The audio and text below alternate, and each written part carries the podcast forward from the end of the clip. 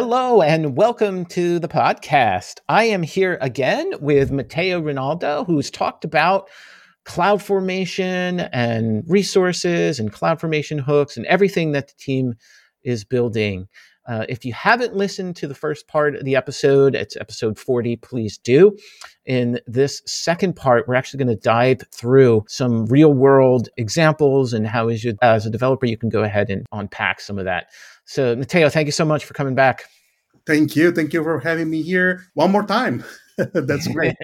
you talked a little bit about, you know, uh, I, I, think some overall advice on building cloud formation, kind of your three tips. Let's talk about the GitHub example and and really making this stuff real for developers. Sure, definitely. So uh, a little bit of context as well. Just uh, uh, maybe a couple of minutes on what we discussed in the previous installment. So we focused our attention on AWS CloudFormation hooks, which is a feature that we launched on February 2022. It gives you the ability to publish your own custom resource configuration validation logic into the CloudFormation registry. So you can use this logic to automatically inspect the uh, the configuration of resources that you describe in your templates before they are provisioned.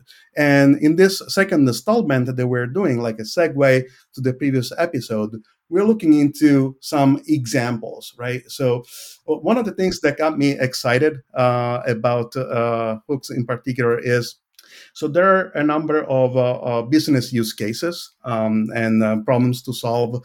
And once uh, hooks uh, the, the hooks feature came out, I said, you know, I want I want to really you know close my eyes, think a little bit more, and see where the typical where some of the typical business use cases that could be translated into a technical requirement and or eh, you know into uh, into a way that I can build something that satisfies the business requirement itself. And one of them that caught my um, caught my my attention also because I, I, I you know uh, this is something that customers have been talking to us about uh, quite a bit and is validation of tags, validation yeah. of, uh, of key values in, in resources that uh, uh AWS resources, for example, uh, that support uh, tags today.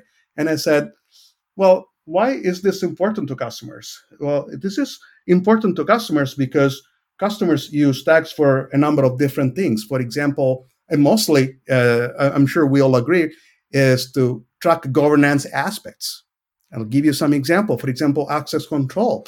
Uh, customers may want to uh, to use tags because they they tie uh, tag values, for example, into the way they constrain permissions via IAM.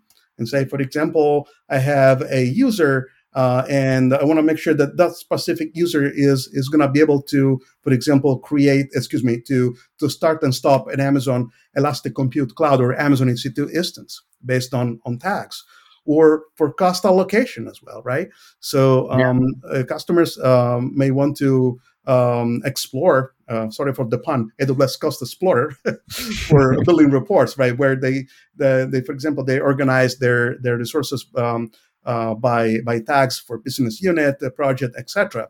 Or from an automation perspective, uh, you may have uh, use cases where, for example, you tag your Amazon EC2 instances, right, with uh, you have a tag called environment and you put a value called dev and then you can you can write you may want to choose to write your own business logic to say i want to inspect my ec2 instances if the value of my tag is dev then i want to shut down those instances during the weekend to, to reduce costs to save money right, and the other thing right customers use tags also to, to group resources based on tags, for example, uh, by leveraging the AWS Resource Group service. So we all know that tags are important to customers. And I said, how can I, you know, demonstrate with an example on how AWS CloudFormation hooks may solve this problem? So that's where I said, I want, want to challenge myself and I want to write a, a, hook that validates for resource types that um, support tags today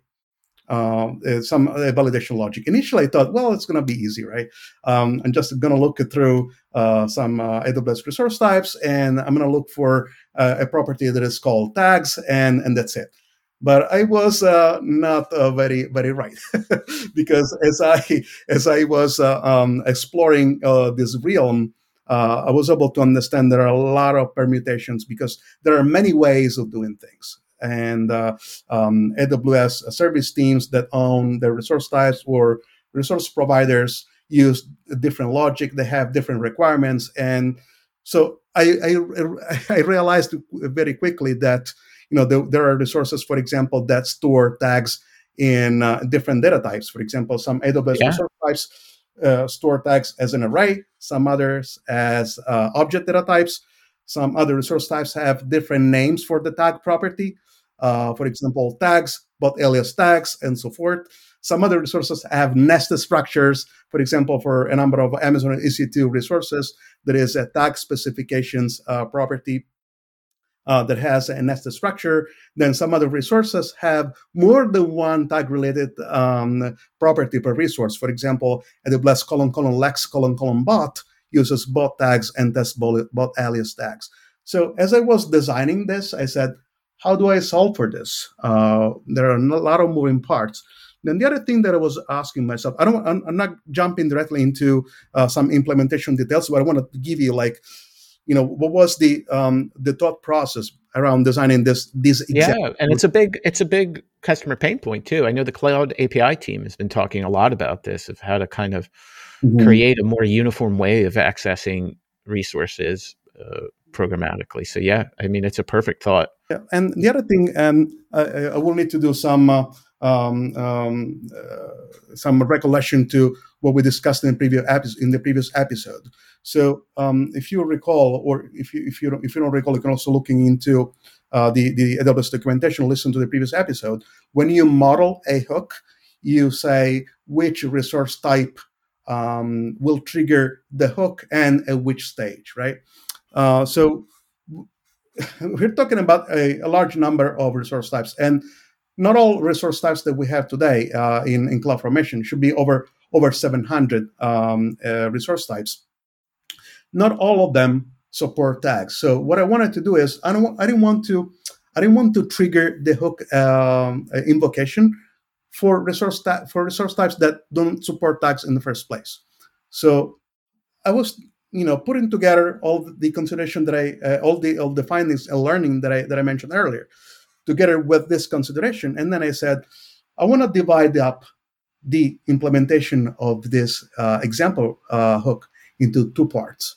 In the first part, what I do is I discover all the resource types that support tags today, and I discover how they are storing uh, tags, not only tags, also tag propagation, which is something that I didn't mention. There are some resources that um, that support also uh, properties related to the behavior or tag propagation, for example, uh, propagate tags at boot and so forth.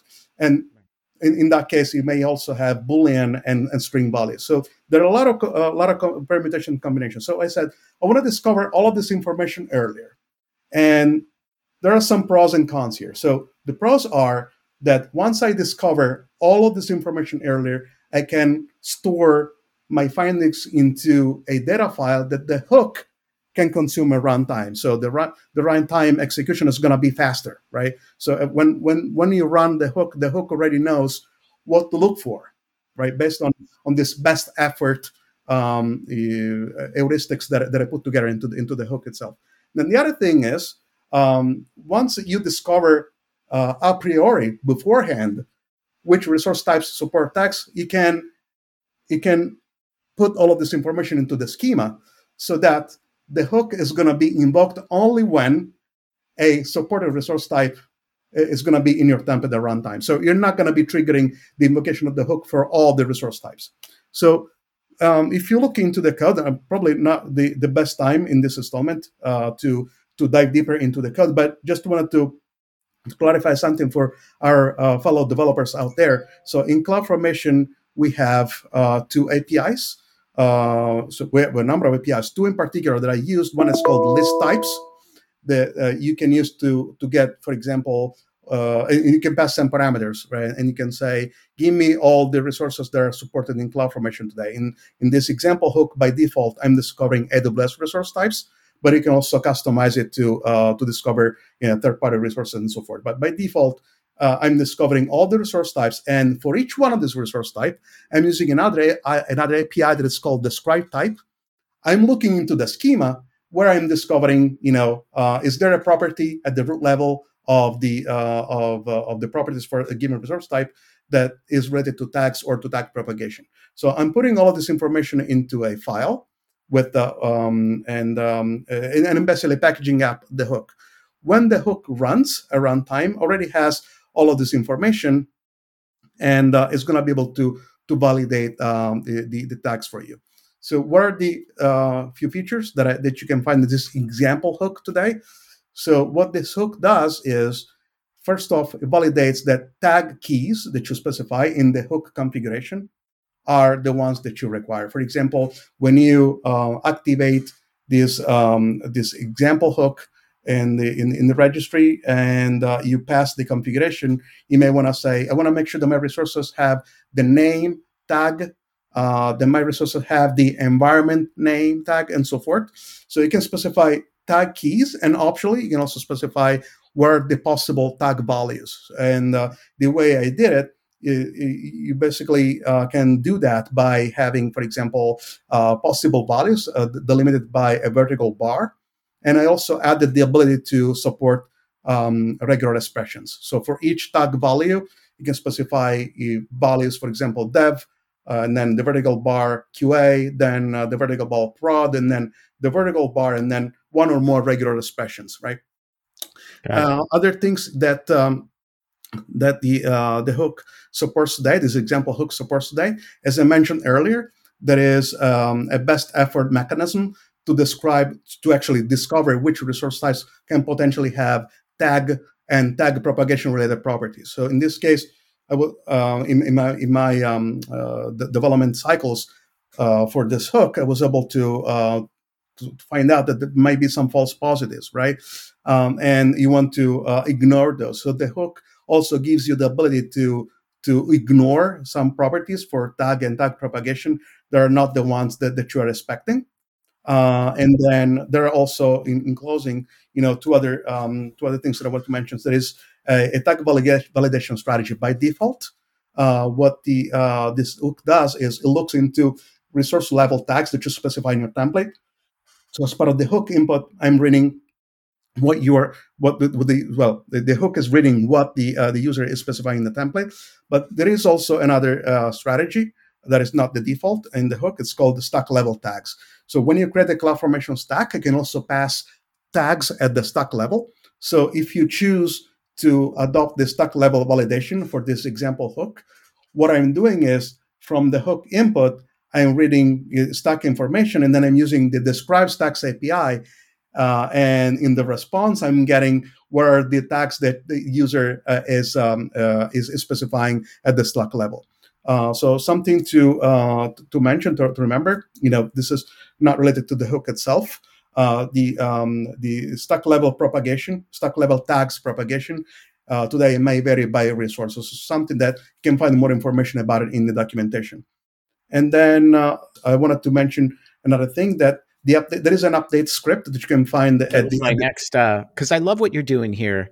If developers have you know when you're in and you're trying to use CloudFormation and you do see all these services that uh, you access differently, you're abstracting all of that and trying to alleviate a lot of the potential problems mm-hmm. doing all this stuff with hooks. And it seems like the the thing I would then need to do as a developer is to make sure I have some type of update mechanism in case anything changed because you're generating these files ahead of runtime to make sure everything's and you're mm-hmm it looks like you've already done that. So you're you're saying that there is an update process now that I can go ahead as a developer make sure that I'm pulling uh, the correct resources when I'm ready to use.